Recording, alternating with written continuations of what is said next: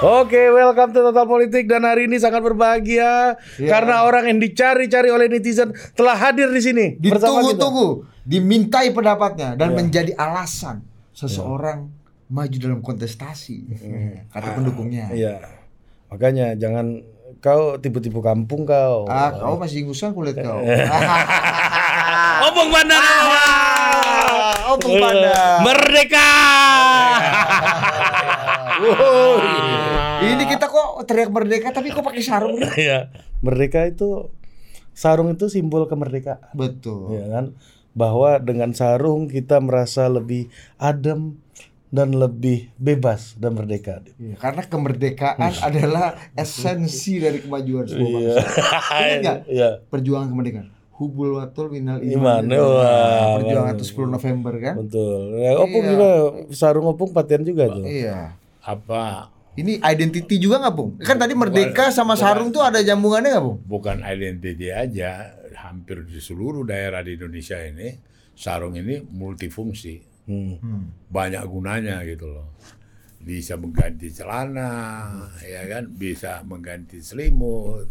Hmm. bisa mengga- seperti jaket ya kan? Kemudian seperti shawl Bisa Betul-betul- mengganti kelambu juga kan iya, iya, jadi betul- betul-betul ini apa betul-betul uh, sarung itu bagian daripada budaya kita, gitu loh. Dan di banyak daerah ini ma- malah jadi semacam satu kewajiban, keharusan. Oh di Sum- Sumatera Utara ada pakai sarung juga, Oh iya dong, itu menjadi satu keharusan. Artinya, artinya sudah sangat akrab gitu loh, sudah sangat biasa gitu loh. Dan apalagi kalau orang Batak, ya kan, Nah, sarung itu kan, jadi gini, kalau dia ada kerja, kondangan atau ada apa, atau ada lagi acara pesta segala macam, yang pakai sarung ini di pinggangnya itu pesuruh, hmm, boru. Nggak muat aku. Jadi jadi boru itu. Di pinggang. Di pinggang. Pinggang sini. Oh, Iya, dipakai, ada- ya. Nah, di pinggang dia siap untuk kerja. Hmm. Itu kodenya gitu loh. Nah, kalau ditaruh di sini dia levelnya bos lah. Ini, ini berarti bos dong. Iya, ya, kalau ditaruh di gini ya. Tapi kalau ditaruh di sini dia tukang ambil piring, ambil makanan. Eksekutor lah, eksekutor. Ya, gitu. Ya, kalau yang di kalau di lehernya operator. Ya, jadi terus ketahuan itu, terus ketahuan tuh Batak ya. Ah. Di tempat apa saya. Stratanya di, diperlihatkan dengan Dari cara sarung, memakai sarung. Cara memakai sarung. Oh, memang sarung ini berad- ber- eh, menjadi bagian dari denyut kebangsaan kita. Iya, iya betul. Betul. Iya. Jadi kalau dalam satu pertemuan pesta Batak, oh ini pakai sarung di pinggang, oh ini bagian kerja ini. Hmm. Bisa kita suruh nih. Kita kita eh angkat kursi, mana piring, mana tambah nasi, tambah ah, itu. Dan siap itu. Mereka itu siap. Jadi biasanya mereka ini posisi daripada anak mantu. Gitu loh. Kalau kaum sarungan itu gimana Bung kaum sarungan? Nah itu populer dulu dalam pertarungan politik di itu tahun menjelang tahun 70 tahun 70 lah. Jadi untuk memisahkan kekuatan nasionalis dengan kekuatan agama Hadi Subono waktu itu mempopulerkan dia ketua PDI akan berhadapan dengan kaum sarungan.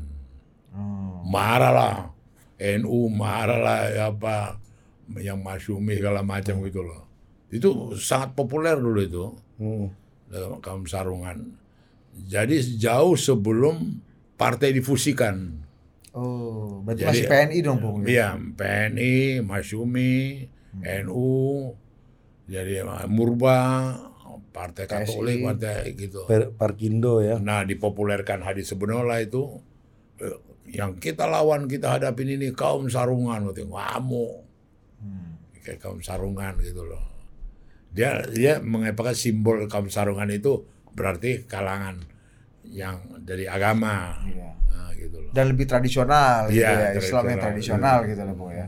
Dan ini sarung kita ini Betul. ini, eh, dari sarung mangga. Sarung mangga, betul. Sarung mangga ini. Dan ini sarung mangga ini ini udah jadi top of mind juga Ri, buat ya eh, apa namanya udah bukan bukan hanya milik kaum sarungan Betul. tapi buat masyarakat Indonesia hari-hari ya kan Bung ya Iya, buat iya, orang iya. politik juga jadi identitas Sebenarnya tersendiri. sarungan itu simbol. Iya. Simbol daripada politik dari kaum agamawan yang berpolitik yaitu sarungan. Tapi kalau politisi setiap ma- zaman eh, tiap masa-masa pemilu selalu selalu beli sarung, Bung. Iya. Apa? Oh iya. Toko-toko sarung tuh kebanjiran order Bung Iya, selain, iya, iya, selain iya. itu kan apa Iya. namanya eh, eh, apa sablon baju. yang yang terasa familiar kan sarung Iya. di hampir semua suku. Karena tadi itu Bung ya bisa dipakai buat macam-macam occasion Iya, Bung. ya. multifungsi, multifungsi. Iya, makanya orang tuh jadi ini nih bangga bersarung mangga ini Ya, kan. bangga bersama mangga. Emang Gitu. top sarung mangga ini. Iya. Tapi kan kalau tadi kan sarung ini identik dengan eh, muslim tradisional lah dan itu Iya, Indonesia iya, banget. iya. Tapi Opung bilang orang-orang Batak juga hari-hari pakai sarung bahkan melihat strata sosialnya lah kurang lebih Iya, iya, pekerjaan iya, tuh iya, dari iya. sarung. Kalau kelompok nasionalis sendiri sama sarung seberapa akrab Enggak, atau itu memang sebenarnya menjadi berjalan? Jadi apakah nasionalis agamawan tapi dengan sarung sarung paling netral. Oh. Toh juga nggak, nggak bisa diblokkan itu. toh kampanye butuh sarung semua kan Opung. Iya. Dan kemudian juga pada waktu itu ada konflik Iya. supaya lawannya itu jelas identitasnya disebutlah Oh. kaum sarungan. Untuk memisahkan. Ah, Oke. gitu. Jadi apa isu terkini ini? Nah itu dia tuh yang menarik tuh belakangan ini tentu saja kan ada Iya. yang nangis kemarin anak buah eh apa anak buah lagi salah rekan separtai Iya, Opung kadernya Opung kader. Opung Iya. Oh, Pak Hasto melihat udah menyatakan bahwa Pak Jokowi ini eh, sudah terpapar berubah karena sisi gelap kekuasaan Kita mau puterin videonya atau enggak? nggak usah Nggak usah, udah tahu. hafal ya. Opung udah lihat kan videonya Pak Sekjen PD Hmm. Perjuangan ini juga melihat oh apakah memang kondisinya semerasa semeresahkan ini buat uh, Mas Ganjar dan PD Perjuangan dan kenapa Mas Ganjar itu kan Opung kan bilang dulu Mas Ganjar bangga betul pakai baju hitam putih hitam putih Iya, luri-luri. dan Opung pun pakai ke tempat Opung kita pun pakai kan. kita kita rayakan waktu itu Iya, Opung kan ya sudah oh, masuk dengan baju hitam putih hitam putih. Tapi kok sekarang berubah lagi identitinya? Ini kan kalau sarung ini identiti Indonesia nih, identitinya Mas Ganjar ini berubah lagi gitu. Sebenarnya bukan bukan Mas Ganjar yang berubah. Itu kan ide hitam putih hitam putih itu kan dari Jokowi. Iya kan? Itu ide dia. Garis lurus dan segala macam. Bahkan Ibu Iriani juga sempat memakai itu juga. Iya kan di di di tempatnya terbuka gitu loh.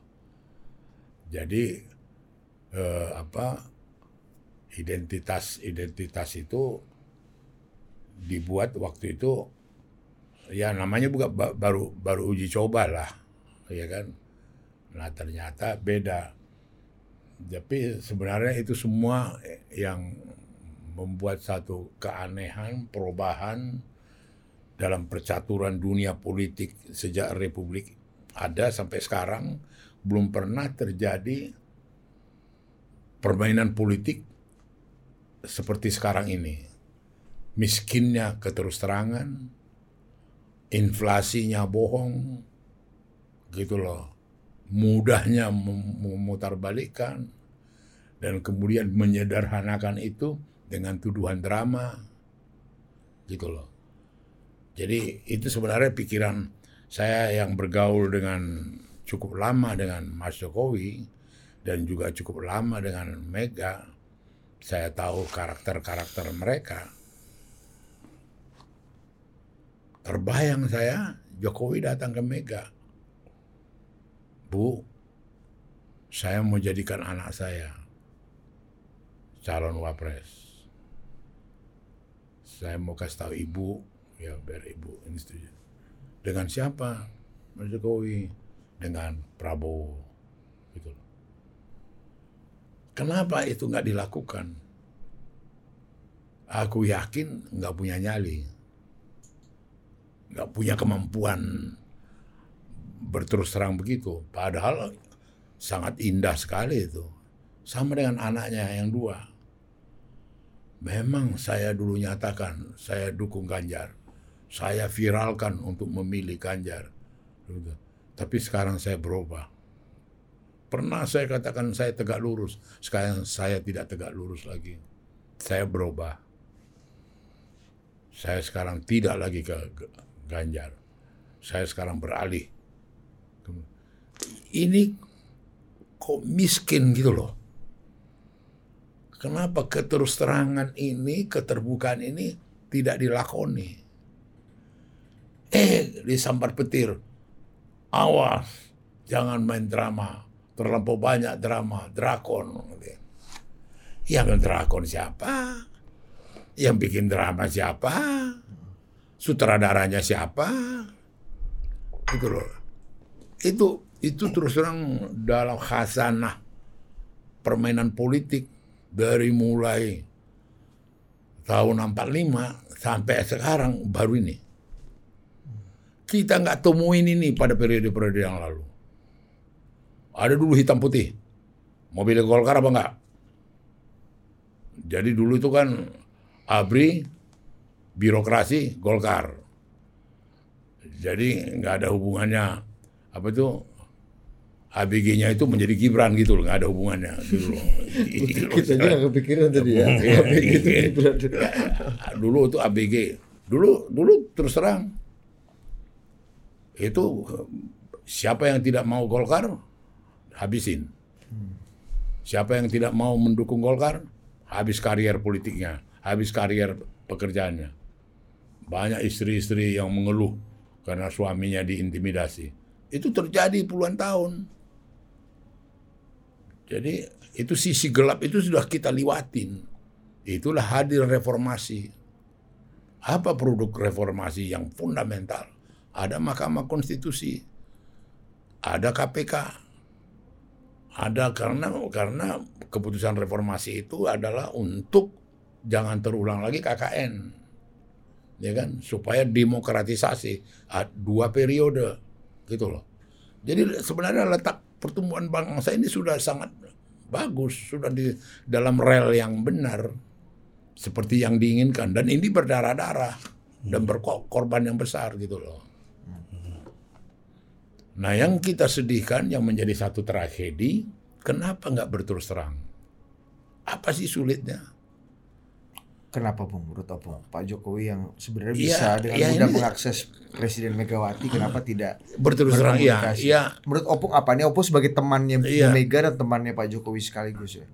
Yang menjadi pertanyaan dasar saya, apa karena nggak punya nyali, nggak punya keberanian, nggak ada moral courage, apa apa karena itu, atau barangkali apa ya masih sama saya masih pertanyaan besar apa kenapa apa sulitnya untuk itu? Dari daripada berbagai isu dari berbagai apa apa sulitnya? Anak yang dua ini juga kenapa saya bilang siapa ingusan?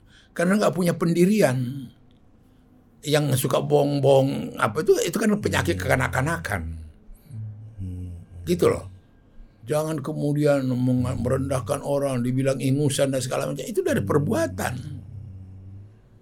Kemarin A sekarang B nanti C. Ya kan? Saya loyal sama ibu kemudian tidak. Kemudian saya akan viralkan saya sudah viralkan mendukung ini kemudian tidak. Ini ini apa? Gitu loh.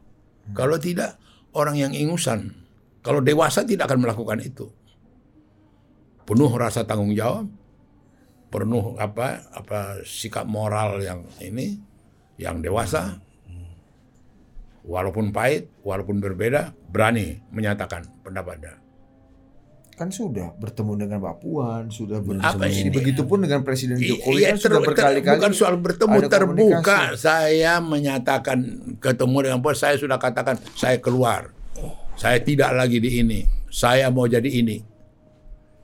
Saya mau tidak lagi ke Ganjar. Saya kayak nggak ada pernah aku dengar itu. Orang aja mengambil kesimpulan. You know? Oh berarti dia tidak ini. Orang ambil kesimpulan. Itu yang saya bilang. Padahal keterus terangan dan keterbukaan itu kan sangat sehat. Dan itu sangat edukatif, sangat mendidik. Gitu loh. Kenapa kita Berarti selama ini ada gerakan yang tidak terbuka dibuat sehingga nama Mas Gibran menjadi cawapres atau memang keputusan Mas Gibran ini last minute? Iya. Iya. Apa ya? Artinya banyak yang bilang ini tenaga dalamnya Pak Jokowi yang terakhir. Kartu terakhirnya. Iya, upaya untuk membuat mengkompromikan dengan Ibu Mega sudah dilakukan berkali-kali. Bahkan ada yang mengatakan, Bu, detik-detik menjelang Gibra, eh, Ganjar Mahfud diumumkan, masih ada proposal untuk eh, berkompromi dengan Bu Mega dan PDI Perjuangan dari Pak Untuk Presiden Jokowi. berkompromi untuk Ya berkompromi untuk ya ini Gibran ini betul-betul eh, senjata terakhir bahwa kalau kompromi orang Mas Ganjar sama ini atau Mas Ganjar kembali ke sini Pak Prabowo nanti sama Ya, ini kompromi dalam artian Pak Jokowi ingin Bu Mega mempertimbangkan masukannya untuk jadi Ya. wakilnya Mas Ganjar gitu. betul Nggak ada tuh, nggak ada, nggak ada jadi pembicaraan, jadi satu topik pembahasan terkecuali ada kemudian percikan-percikan informasi yang mengatakan bahwa Prabowo sudah minta kepada Jokowi sudah minta Gibran sampai ada yang bilang lima kali, tujuh kali Iya. dan segala macam. Itu itu aja percikan-percikan itu. Pembicaraan yang serius nggak ada. Atau pembahasan yang serius nggak ada. Dan tidak masuk dalam apa itu bursa pembicaraan itu. Gitu loh. Nah cuma memang tragisnya dan miskinnya begitu mewahnya untuk berterus terang. Untuk terbuka. Itu aja kesan yang terlihat kok mewah betul untuk berterus terang? Kok susah sekali untuk ini terbuka? Saya pikir dia bisa. Jadi tidak dengan apa apa ya apa ya gimana ya kayak drama Korea terus datang di depan banyak orang ribuan mata sungkem di depan Mega. Gitu gitu loh. Ya kan apa itu um, apa seperti apa lip service atau apa gitu ya. Terus menunjukkan aduh santun sekali apa sekali gitu loh. Nggak tahu sebelum itu udah dipercundangi. Ya, caranya mempercundangi. Saya setia sama ibu. Pret. Saya loyang atau nah, itu apa itu? Hah? Tahu saya jadi orang Jawa orang Batak aja bisa tersinggung kok. Kalau mau cerita perasaan apa itu gitu loh. Nggak usah yang Jawa halus atau apa itu apa itu. Terus di depan apa ada drama sungkem ya kan? Ya ampun udah berhentilah yang begitu begituan gitu loh. Rakyat juga udah udah muak juga lihat apa begitu jadi lain di mulut lain dalam perbuatan itu aja kesedihan kita kenapa sih kalau berpolitik terbuka Mbak Mega, Bu Mega, kami tidak lagi ke Ganjar. Kami ke Prabowo. Saya pikir Mega juga pasti setuju. Gak akan membantah. Kok begitu? Atau protes? Enggak juga. Ya lah. Kalau hubungan, kalau saya bisa mengklaim hubungan batin jauh lebih dekat Mega dengan Prabowo. Hmm. Saya bisa klaim itu. Waktu Prabowo luntang-lantung di luar negeri, paspornya nggak ada. Yang memasukkan dan menjamin masuk ke Indonesia, Presiden Jokowi pada waktu itu. Presiden Megawati Presiden Me- Megawati pada waktu itu. Itu konkret. Waktu Luhut Panjaitan minta tolong ke saya, bantu Prabowo. Supaya keluarkan adiknya dari tahanan. Itu bentuk hubungan silaturahmi antara Prabowo dengan Mega CS termasuk saya. Itu jauh sebelum Jokowi. Gitu loh.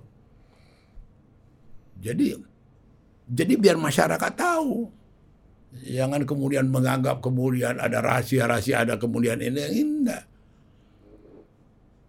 Kemudian Megawati pernah bersama dengan Prabowo. Prabowo. Capres, cawapres gitu loh. Banyak track record, banyak ininya gitu loh. Jadi kenapa saya singgung ini, kenapa saya dekat ini biar reposisi. Positioning gitu loh. Jangan kemudian diklaim seakan-akan mereka lebih apa ke Prabowo Dari kemudian kita amatir-amatir, figuran-figuran yang datang belakangan, ya kan, kemudian lari di pinggir jalan, baru ya enggak lah, punya story, gitu loh. Saya lihat sendiri bagaimana Mega itu senangnya bikin nasi goreng untuk Prabowo. Kalau datang ke Tuku Umar, gitu loh. Perhatiannya ke dapur, ya kan, bagaimana ini nasi goreng yang enak. Ada hubungan-hubungan ini. Nah apa, kenapa Prabowo Jokowi atau anaknya atau enggak ini, Bu, saya tidak ke Ganjar lagi loh. Saya sudah beralih ke Prabowo. Loh, kenapa jadi begitu? Biar anak saya bisa jadi wakilnya. Waduh, eh, itu begini. Tapi kan tanda-tanda itu kan sudah lama. Bukan tan- nggak usah, nggak maksud aku kuncinya keterus terangan, keterbukaan. Atau mungkin gini, Pung. Ada juga yang menganggap bahwa sebenarnya upaya untuk melakukan penjembatanan tadi ya, komunikasi, eh, hal-hal yang tadi Opung katakan itu sudah diupayakan. Cuma memang eh, Bu Mega punya keteguhan hati yang juga eh, konsisten gitu. Dan eh, sulit untuk diajak berkompromi. Mm-mm. Opung melihat melihat eh, apa namanya eh, wacana seperti itu gimana?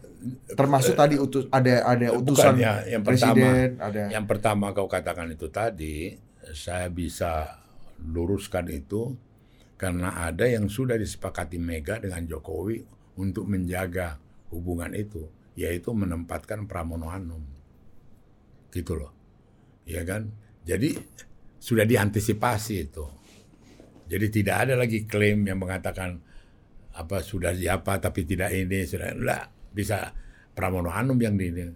Maka sering saya katakan, eh kalau hubungan ini nggak jalan baik itu Pramono Anum yang dia? Yang dia dia bilang gitu, ya kan? Karena dia yang sangat di- diminta kedua belah pihak untuk bertanggung jawab.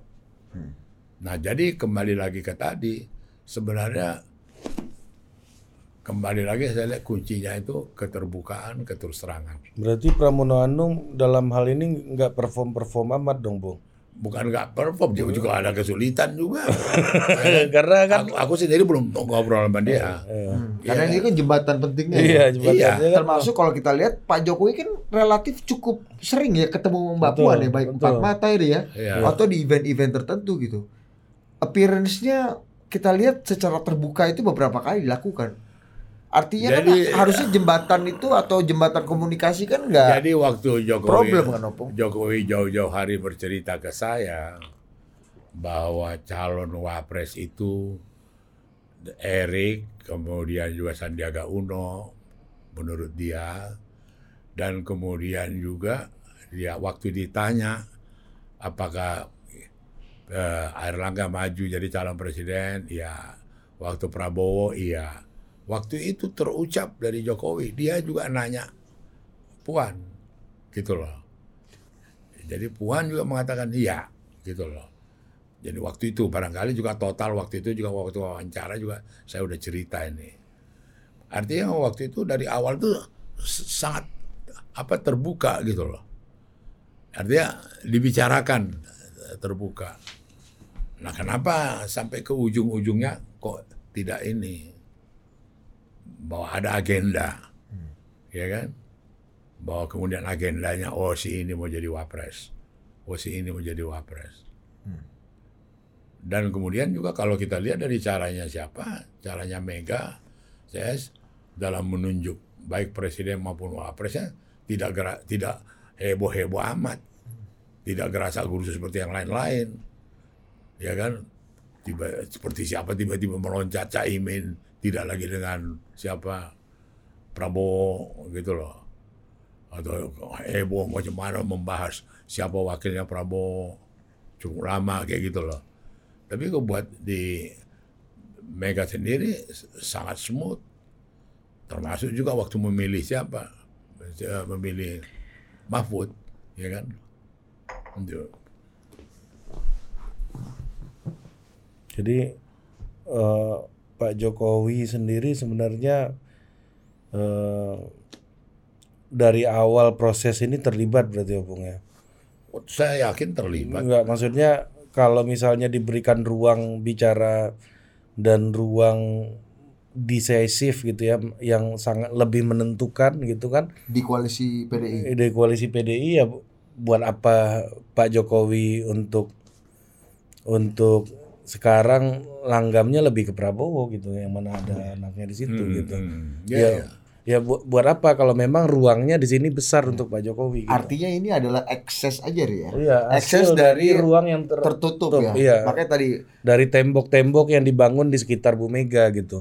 Makanya saya nanya, kalau Opung bilang jembatannya itu adalah Pramono Pak Pramono Anung, berarti kalau masih tebal tembok di sekitar Bu Mega kan artinya ini nggak perform ini jembatan gitu. Sebenarnya ya sangatlah tidak cocok, sangatlah tidak pas ada istilah tembok. Hmm. Kenapa? Dari awal itu hubungan mereka berdua itu cair. Mega ini ada satu sifat.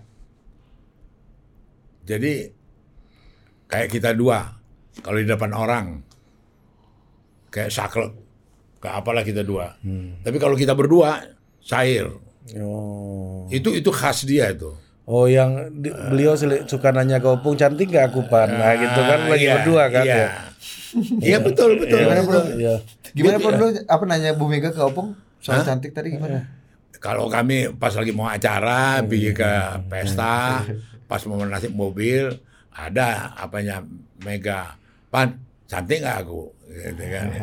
Terus Opung ngomong, Ya cantik lah. Tapi pas istriku jauh. Loh, enggak, artinya kembali lagi tadi yang yang diapakan itu bahwa dia sangat dekat. Jokowi juga dia juga hampir nggak ada barrier, hampir nggak ada ini. Lihat itu bagaimana secara terbuka Mega katakan saya sampai nangis, tambah kurus, ya dibilang ah, kodok, dibilang apalah, dia ejek-ejek lah segala macam. Itu bukan drama, itu ketulusan keikhlasan dia, ya kan? Dan kemudian juga saya pikir nggak ada kuliah satu handicap komunikasi antara Mega dengan Jokowi. Nggak ada. Jadi kalaupun dipasang Pramono itu untuk untuk mobilitas kecepatan apa saja itu. Kalau mereka berdua per- berjam-jam mereka di Batu Tulis. Kalau nggak di, di Bogor, kalau nggak di sana mereka, kalau nggak dia ke Teguh Umar. Banyak publik tidak tahu dia sering ke Teguh Umar. Nggak pernah terpublikasikan. soal Mahfud MD ini Pak Jokowi terlibat nggak? Kalau ya? memang tadi kata Ari selalu ada ruang Ah, eh, Pak Jokowi dilibatkan dalam penentuan-penentuan keputusan penting di partai, ah. penentuan Mahfud MD, tanggal dideklarasikan, tanggal eh, apa namanya di eh, Tapi- mendaftar, tapi, jadi itu ya. hadir ketika presiden tidak ada semua, Bung. Jadi jadi begini ya. Ini adalah kadang-kadang memang seksi untuk didramatisasi dan kemudian apa itu eh, apa itu aromanya yang spekulatif dan dan provokatif. Ambil contoh waktu diumumkan di Batu Tulis Ganjar. Ganjar. Ganjar. Kemudian Jokowi dikesankan oleh pengamat-pengamat politik eh, Jokowi tidak dilibatkan. Jokowi tidak tahu. Padahal cerita sebenarnya dua hari sebelum itu udah dipasang Ganjar di apa di Batu Tulis yang punya hotline langsung dengan siapa si Jokowi, ya kan? Belum waktu itu diputuskan, belum itu diketahui. Ada persoalan internal yang sensitif di dalam, yaitu Mega belum memberitahukan kepada Puan, bukan Puan. Gitu loh, yang dipilih. Jadi bukan Puan yang dipilih, jadi Bu Mega mau mau Mau dia dikasih privacy waktu untuk dia jelaskan ke Puan. Gitu loh. Masa Mbak Puan nggak tahu sampai detik Bukan terakhir? terakhir lah, terakhir tahu kemudian, tetapi ini butuh waktu, butuh ruang gitu loh. Nah ini ini dijelaskan kepada Jokowi oleh Ganjar, ya kan? Baru kemudian go baru datang Jokowi. Nah terakhir soal Mahfud, dia lagi dinas di apa dari Cina ke Riyadh, ya kan? Dalam perjalanan yang itu, yang sudah terschedule. Nah ini juga sudah terschedule juga saya yakin ada komunikasi mereka, ada ini mereka gitu loh. Dalam hal ini artinya, tetapi kalau mau dramatisasi dramatisasi ya bisa aja. Kalau memang sudah niatnya sudah nggak ini, wah disingkirkan, tidak diikutkan, Mahfud diputuskan, nggak nggak sampai begitulah, gitu. Tapi Pak Jokowi diajak ngobrol, Bung. Diajak ngobrol dong. Diajak turut mendukung dan memutuskan Mahfud itu Pak Jokowi ikut andil nggak? Saya yakin, saya yakin dia ikut mengambil dia tahu dan kemudian apalagi ini kan Menko dia. Apa pun ceritanya lepas daripada apa secara normaliter dia dikasih tahu. Gak mungkin dong nyelonong-nyelonong apa se- setingkat Mega atau Pramono segala macam tanpa dia tahu. Gak nggak masuk di akal gitu loh. Jadi yang membuat reaktifnya PDI belakangan ini dengan eh, dengan Gibran, dengan keputusan MK, Iya. ya kan? Itu berarti lebih ke apa, Opung? Lebih ke kaget, terkejut atau nggak menyangka seperti Opung bilang tadi, nggak terbuka atau memang marah atau gimana sih? Opung? Meskipun Kaget. publik. Kaget tidak, terkejut tidak, marah tidak. Cuma yang ada nambah ilmu. Iya benar, Gimana gimana? nambah gimana? pengetahuan. Kau juga kan pernah bersahabat. Tiba-tiba ada kelakuan sahabat kau yang tak pernah kau perhitungkan. Lo iya dong. Nah, tinggal kualitas persahabatan kau itu. Kalau rendah, kecewa. Ya kan kualitas persahabatan. Tapi memang berkualitas tinggi, eh diajarin gua nih, tambah pengetahuan gitu loh. Il- ilmu naik. Ya, ilmu naik. Kayak ilmu tipu itu, Bung, ya? Ya, Iya. Ada tiga ilmu tipu Opung iya. gimana? siapa menipu siapa gitu loh, ya kan? Apa, Apa? kalau kau sering menipu, Ah, kau ditipu, biasa. Apa? Agak bukan? gimana, Bung? Kau tidak pernah nipu. Kau ditipu. Ya kan? Iya. Itu nasib. Nasib. Nasib dong. Gua nggak pernah nipu, ditipu. Kau biasa nipu. Ditipu, sakit. Iya. Ya sakit lah. Gua biasa nipu orang, gua ditipu pula lagi sakit. Ada lagi yang ketiga. Nikmati ditipu. Ah, kalau konteks PDI ini yang dari yang tiga itu yang mana? Udah mulai yang ketiga. Ah, ya udah jelas. Nikmati ditipu. Iya, kita nikmat. Oh, Pelajaran baru. ini. Oh, diam-diam berupaya langsung menjadi cawapres. Oh, Tapi kok ada- ekspresinya kayaknya nggak gitu Enggak, ya. yang, Iya. yang kedua kan. kalau Iya, ekspresinya. itu kan Ekspresi kalau- di kalau- publiknya nggak kalau- begitu. Kalau drama kan itu tergantung sutradara lah. Ada yang mau bagaimana, ada bagaimana. Tapi esensinya yang ketiga ini nikmati ditipu ini ya. Nikmati ditipu. Loh iya dong. Oh nikmati itu ditipu. Bu Mega gitu juga. Bu, Apa ya? Bu Mega menikmati juga ditipu ini. Apa ya? Bu Ya, Mega. setelah liwat ya pastilah menikmati. Gimana? Nggak artinya gini ya. Ini kan ada hal-hal yang beradab. Ada namanya yang moralitas. Iya. Ada yang namanya apa itu budi pekerti. Ada yang kemudian ada tatanan-tatanan kita sebagai orang Indonesia yang dibilang kita bangsa yang luhur. Ada tatanan-tatanan itu. Gitu loh. Dan dalam konteks koneksi kalau saya belajar dari orang Jawa dalam hubungan itu ada yang bilang mikul dur Mendap jero. ya toh menjunjung menjaga yang mulia yang dhuwur yang ini. Dan kemudian menetralisir mengeliminasi yang jelek. Mengubur itu gitu loh. Nah dalam ko- kontak interaksi mereka itu ada nggak itu? Ya kan? Ya, masyarakat yang jawab. Masyarakat yang tahu gitu loh. Tapi kan ada juga yang mengatakan bahwa Pak Jokowi itu selama ini em, sudah memberikan banyak hal untuk PDI.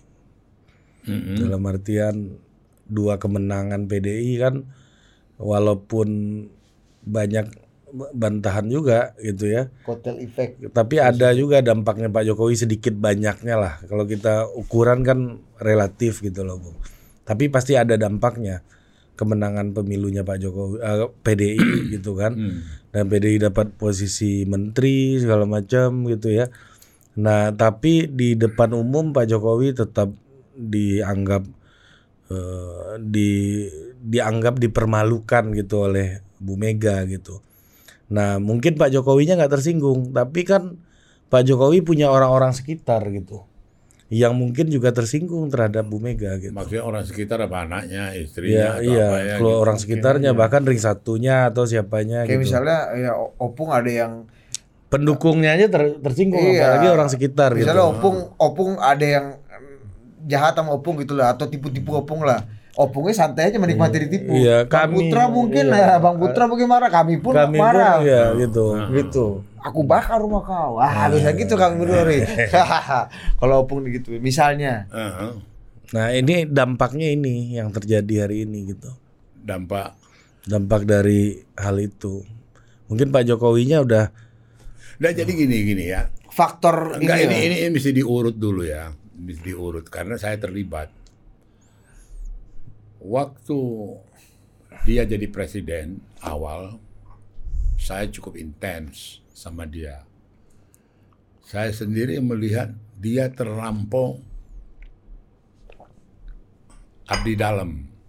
Terlampau ke Mega itu over kehormatan dia. Mas kenapa ini? Aku tunggu ibu. Mas kenapa nggak diambil ini? Ah, Nanti aku tanya ibu dulu. Ini apa nih? Aku tanya ibu dulu. Sampai waktu Luhut minta tolong ke saya, dia tidak masuk kabinet. Itu karena Jokowi menghormati Mega. Mega nggak setuju. Luhut masuk, gitu loh. ada masalah apa, Bung?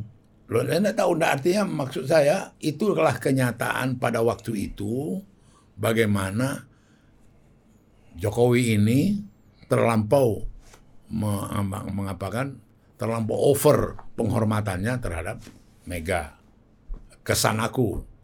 Maka aku bilang sama dia, jangan begitu, lawan, argu, gitu loh.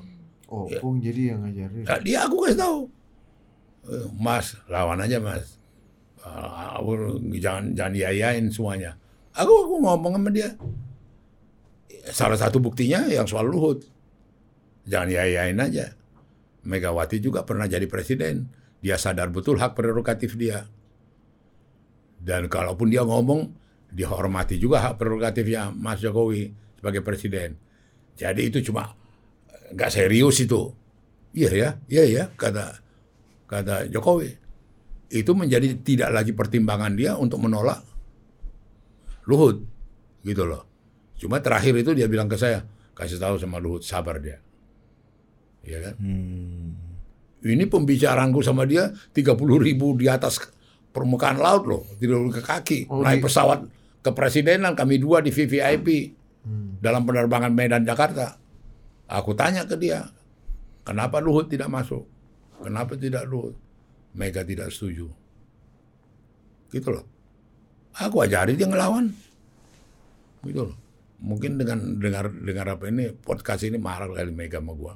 Oh, Kau rupanya kasih inspirasi. Bukannya udah sering Bu Mega marah. Loh, nggak, nggak, maksud aku, maksud aku, eh, dan kemudian lihat itu yang diambil apa eh, selfie yang diambil Puan, Iya. yang dia duduk Yang itu. itu, iya. Ya. Tahu kalau lihat gerakan, Yang kayak gini Pak Jokowi Iya. kan. dicanda-candai dia kan dia gini-gini tangannya. Kalau betul-betul dia apa berani dia begini-begini. Kalau betul-betul feodalistik. Ini kan dia dia dia gura-gurain. Terus kemudian dramatisir. Lihatlah dibikin dia sebagai murid SD. Ya kan, kemudian duduk dia berhadap di sana pakai sofa, di sini pakai aduh kacangan-kacangan gitu loh. Yang real dan di situ sebenarnya Jokowi harus ngomong, bicara. Hubunganku dengan ibu ini begini, aku dengan ibu ini begini. Jangan bikin jadi misteri. Gitu loh. Nah kalau kulihat Mega sendiri sangat menghargai dia, sangat menghormati dia, sangat mengapakan dia. Dan aku sendiri sebagai pihak ketiga yang dapat kesan dia terlampau. Gitu loh. Terlampau over kulihat ke, ke, ke Meganya. Waktu itu. Iya, di awal-awalnya gitu loh. Oh, Ini pengembangan Nah, ya ini. kita ini dia. Inspirasi dari Oh, dari opung. Oh, ini pengembangan iya nih dong. hari ini. inspirasi dari opung ya, Ya, ya ya. sama dengan waktu soal Rini. Mega tak Jokowi tahu itu waktu soal Rini yang fraksi sampai fraksi menolak Rini di DPR nggak mau ini supaya Rini diganti. Dia kan nggak copot. Dia kan nggak ganti Rini, ditunggu sampai selesai, Iya. gitu loh. Jadi nggak semua dibilang engge sama Mega, enggak lah. Jokowi mau Rini, terus walaupun dia tahu nggak ini, dia dia lakonin juga, gitu loh. Cuma ini menjadi menjadi bahan pembicaraan, pembahasan kuncinya kalau kita lihat karena ketidakterbukaan, karena ketidak terus terangan. Menurut Opung, apakah itu 100% salah Pak Jokowi atau Bu Mega juga Buk- punya bu- kontribusi soal- dalam mentoknya komunikasi bukan dua? soal bukan soal salah nggak salah ini. Nggak salah, ini Bu. potret ini potret realita yang sebenarnya perlu ada satu dua tiga gitu loh. Misalnya gini Pung, aku pengen minta ke Opung, kita harus komunikasi nih. Akunya ngejar-ngejar Opung, Opungnya nggak mau terima aku. Ujung-ujungnya nggak komunikasi dua barang ini. Betul. Nah, Apakah memang hubungannya? Apakah memang Opung melihat nggak ada inisiatif dari keduanya atau salah satu ada yang inisiatif satunya menolak atau ada apa Pong? Ini kan Nggak dua ada. orang yang Nggak sudah ada. lama sekali berhubungan, saling mengerti Eh, tadi kata eh. Opung, sudah sangat nyaman seperti kita senyaman kita pakai eh, sarung mangga Mangga ini kan, top, ya. Sarung mangga top. Bangga bersarung mangga ini kan. Karena orang makin nyaman harusnya makin enak, makin Iya. terbuka, makin Iya, merdeka dalam berbicara. Iya. Ya tinggal ini kan kemudian nggak bisa lepas daripada pembawaan pribadi dong, kepribadian orang kan. Ada kan terus terang terus terang apa begitu apa ini kan kembali lagi ke soal karakter. Soal cara pembawaan. Jadi, tapi saya terus terang melihat tidak ada satu kekhawatiran, tidak ada sesuatu yang aku was-was atau apa komunikasi mereka. Se- Sejauh yang saya tahu komunikasi mereka berjalan baik.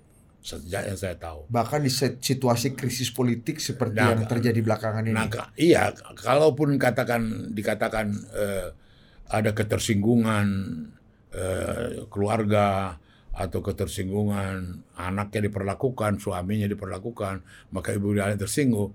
Itu kalau saya berani mengatakan kalau ada ketersinggungan itu terus terangannya tidak proporsional. Kalau dikatakan ketersinggungan Setuju, itu setuju. terus terang karena tinggi hati. Ya, dan juga masalah orang sekitar tersinggung, kuncinya tetap ada di Pak Jokowi kan. Iya. Makanya saya saya sebagai orang yang ngamatin politik, Opung, saya selalu nggak terlalu hirau dengan faktor belakang layar. Karena pada akhirnya yang depan layar juga yang mutusin kan. Iya, iya. Ya sebagai kenyataan politik nih. Iya, Kalau iya. prosesnya buat kita gosip-gosip cerita-cerita ya ayo aja. Betul, betul, betul. Tapi baik buruknya itu tetap decision di ada di depan layar kan. Iya. Resiko dan victory ada di Depan layar. depan layar. Iya, betul betul.